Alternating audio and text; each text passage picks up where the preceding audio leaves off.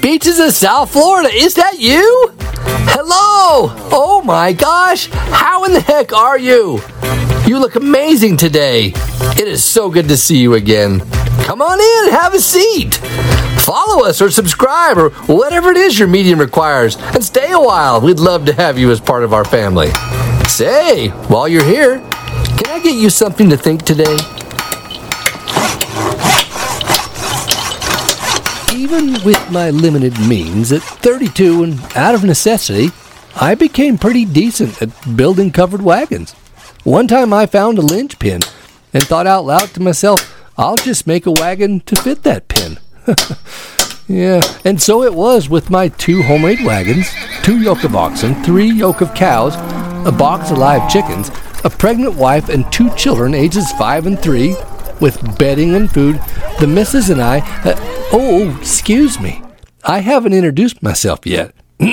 my name is Orville Sutherland Cox. Uh, um? Oh, sorry, dear.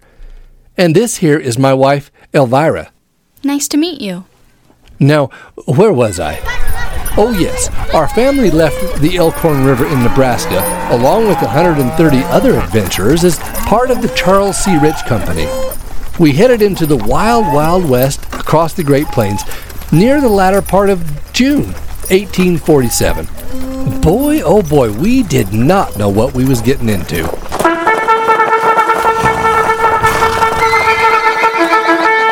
Well, on July 27th, as we were nearing Independence Rock along the Sweetwater River, we met an angry General Kearny and his company of battalion scouts, and to our surprise, Elvira's uncle, Sylvester Hulet, and my little brother Amos were with him. Well, they were two of 15 men selected as an escort for the general as he returned to Fort Leavenworth.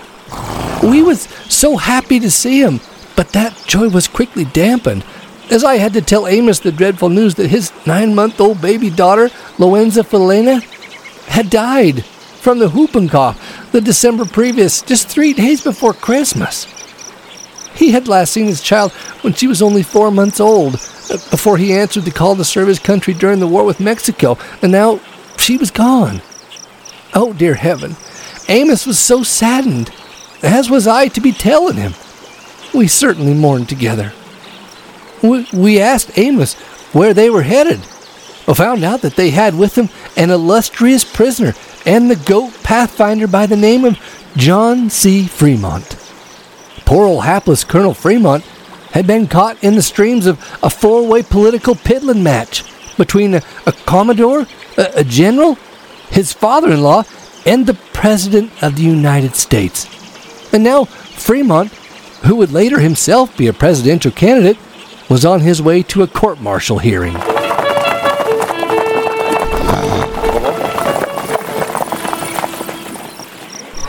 right, folks, mount up. Ho! Weary and worn, we arrived at our new home on October 2nd of that same year. Just a few weeks later, on Monday, November 29th, a baby boy by the name of Orville Mills Cox was born to Elvira and me in the territory of Deseret, now known as Utah. Well, little Orv was the first boy born in the new settlement who would live to adulthood. Two years later, in the fall of 1849, Chief Wakara requested help to settle some land in the area now known as Sanpete Valley and to teach the Sanpitch people how to farm. Wakara was the most influential leader of his day and had a reputation as a diplomat, horseman, warrior, and was known as an avid fisherman along the shores of Utah Lake. Wakara, later known as Chief Walker, could communicate in Spanish, English, and many native languages. The Shoshone ancestry of his Timpanogos and Sanpitch band shared a cultural and linguistic heritage as part of the Numic branch of the Uto-Aztecan language family. Wakara is a Shoshone name meaning hawk.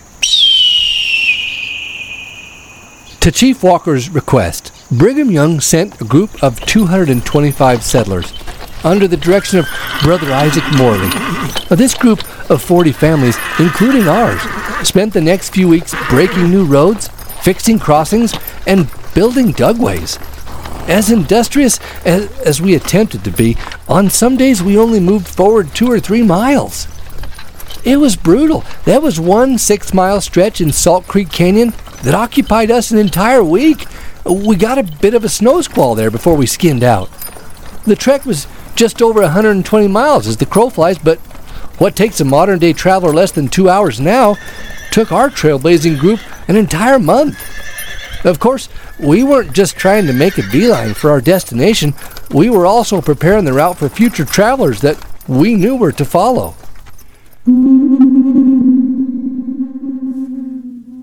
Hey, can you keep a secret? Well, Just between you and me.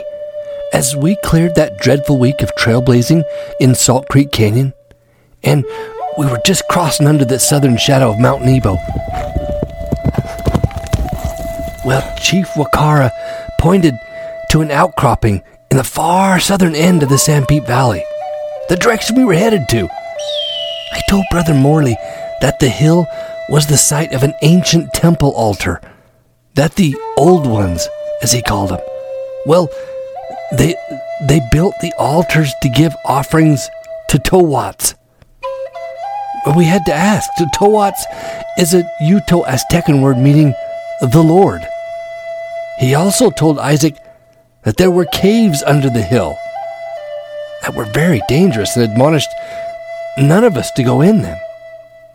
I don't know what that meant, but I wasn't about to be the one to find out. I had a wife and children to look after. A fellow can't very well care for his family if he's dead. Well, over the years, there were tales of mummies and records found, ancient Egyptian writings, stories of Sasquatch attacks, and some other mysterious occurrences. Well, due to this and other experiences with them caves, Isaac deemed the mount as sacred, believing this was, as he wrote in his journal, the very hill where an ancient people had lived and thrived. He had accounts of how these people had captured a man who was trying to enforce priestcraft by the sword. Man, he was brought before their judge, found guilty, and executed on that very hill that we were headed toward. He said that an ancient temple once stood there. And here, one day again, would stand another. This was, as Chief Wakara said, a sacred hill. And so Isaac named the location after the name found from his ancient account of the area, today known as Manti, even as it was called in days gone by.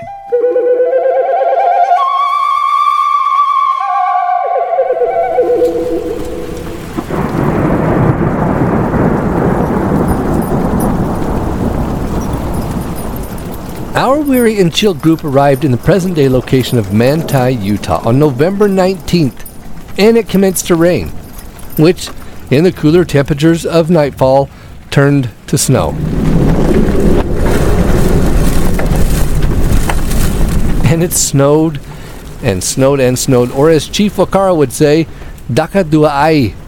It snowed a lot. In a short time, that snow reached the unusual depth of four feet on the level. The Mormoni, as we were referred to by the Sanpitch people, were blamed for the Aimia Daka, the crazy snow, that first winter of 1849, and they were probably right, as we were there to show them how to farm and tame the land, so we were going to need water to do that, and we got plenty of it in the form of snow.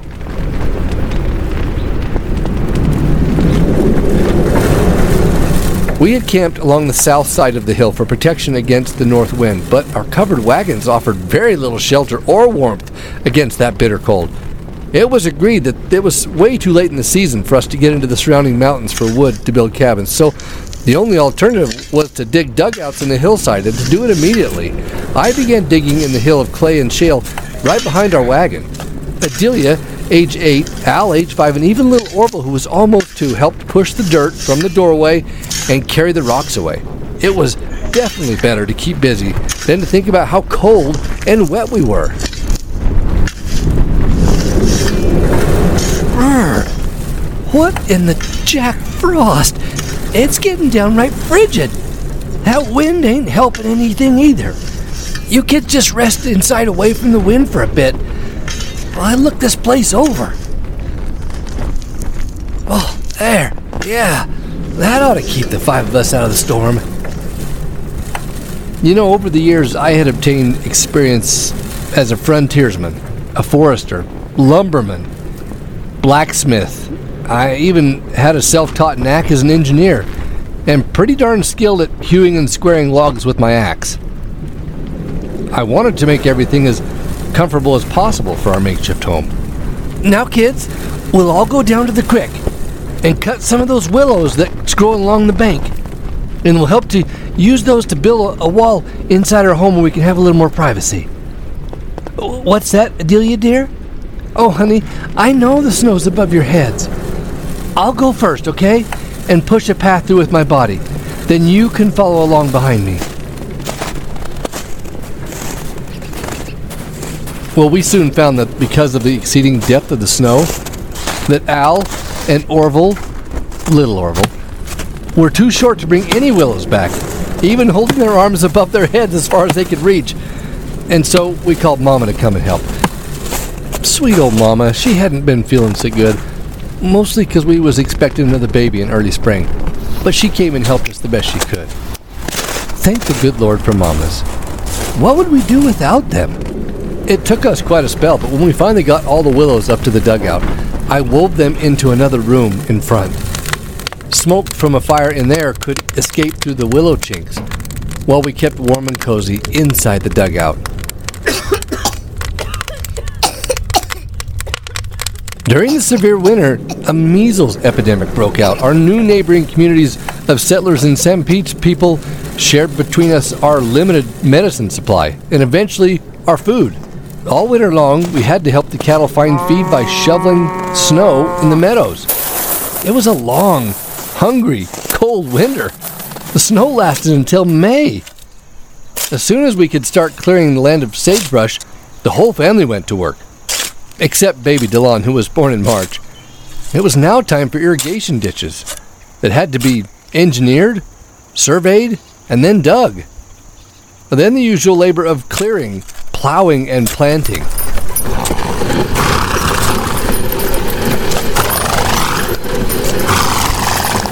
It was on one of these warm, rustling spring evenings when Mama came from the field. As she drew near to the willow room of our house, a buzzing began.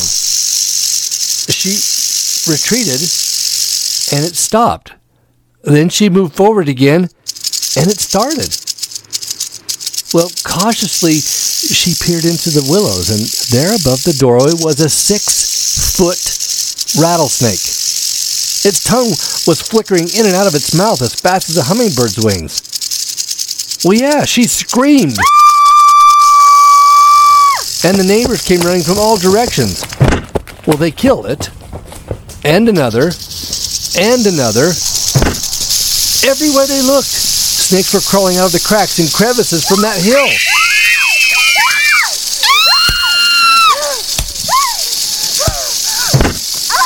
By the hundreds, they killed them.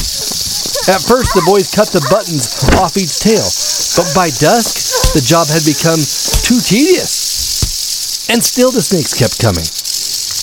Well, so they built bonfires so they could see by night, and they threw the dead rattlers on them.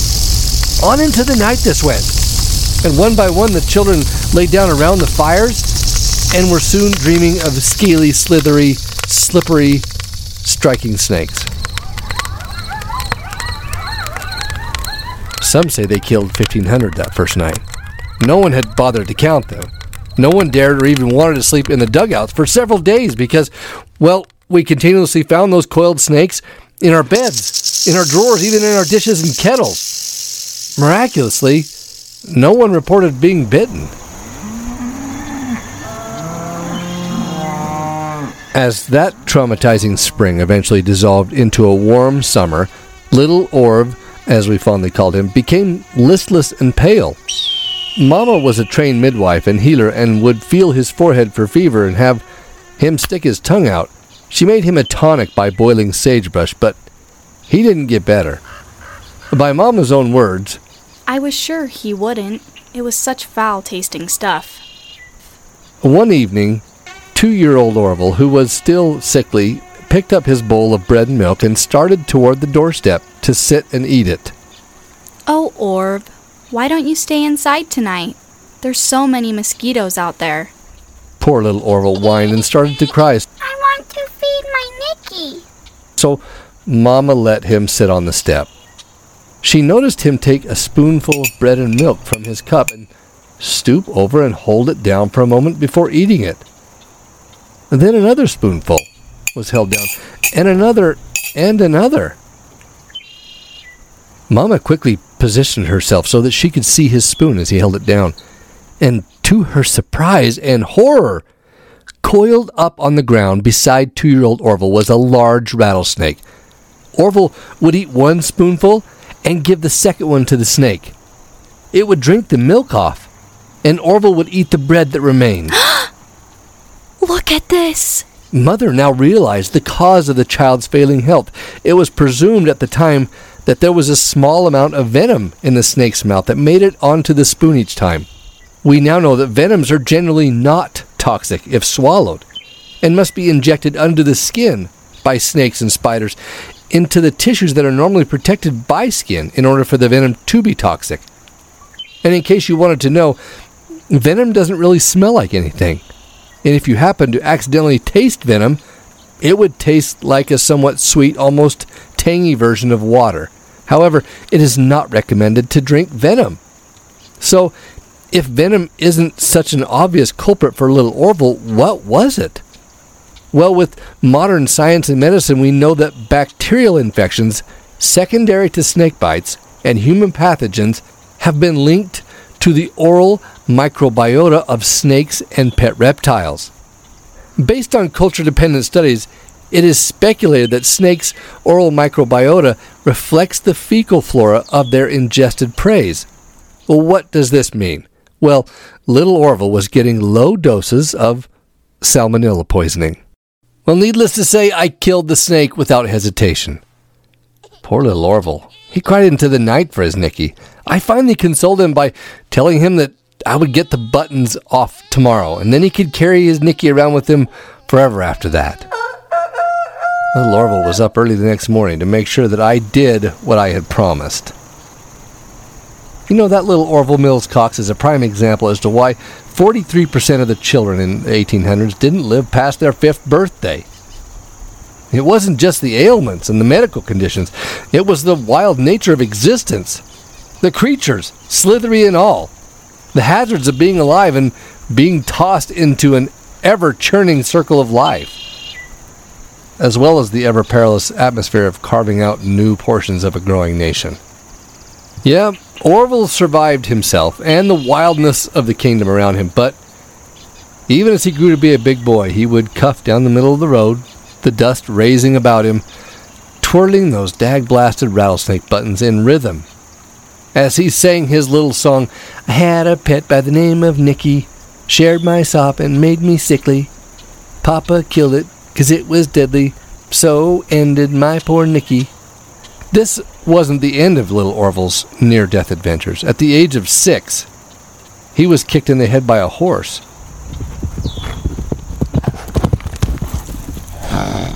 Well, luckily, the force only grazed his head, but a large portion of his scalp was still torn loose. His mother, who was the skilled medic in the family, she remained calm and said, He will be all right. She then proceeded to sew his scalp back into place while he was still unconscious. God bless Mama.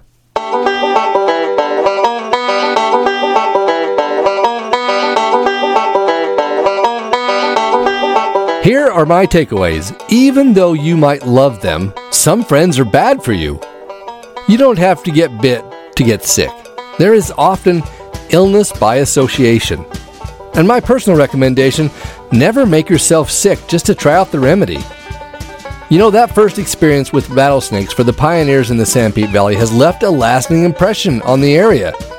Indeed, one of the tallest mountain summits at 8,612 feet above sea level is named Rattlesnake Peak.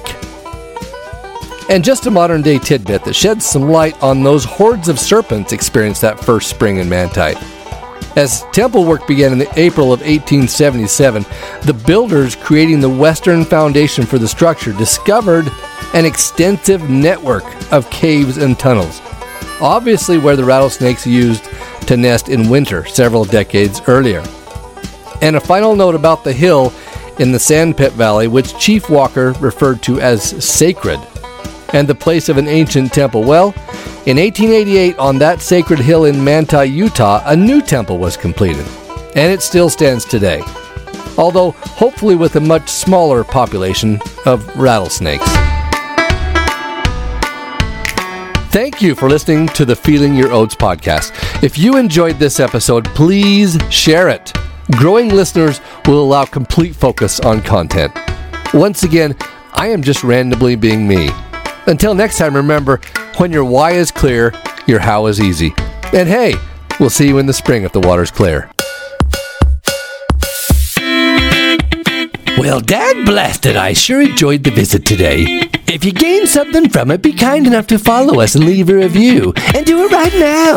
If you would, it'd sure be appreciated. Your comments have been so considerate and honestly left me blushing. Good night, those reviews make a big difference in the program's visibility. On the Apple platforms, you select the Go to Show option, and then click the circle plus sign at the top right to follow. Then scroll down below the episodes to leave some stars and a review. Them algorithms need all the help they can get so as I can disrupt more good folks like you. So I tell you what, if you got a friend or three that you just don't like very much, well, share this podcast with them and let us bug them for a while. And if you have comments or suggestions for future discussions, well, don't just keep them to yourself. We, we, would love to hear from you. You could DM us on our Instagrams at fyo.podcast. And thank you.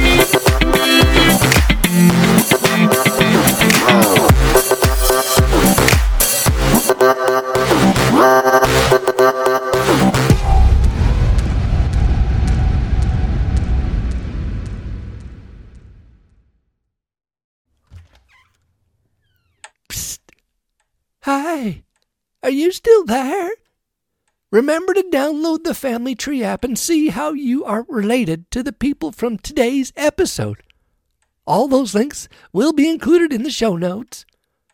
Sometimes it's important to look a gift horse in the mouth.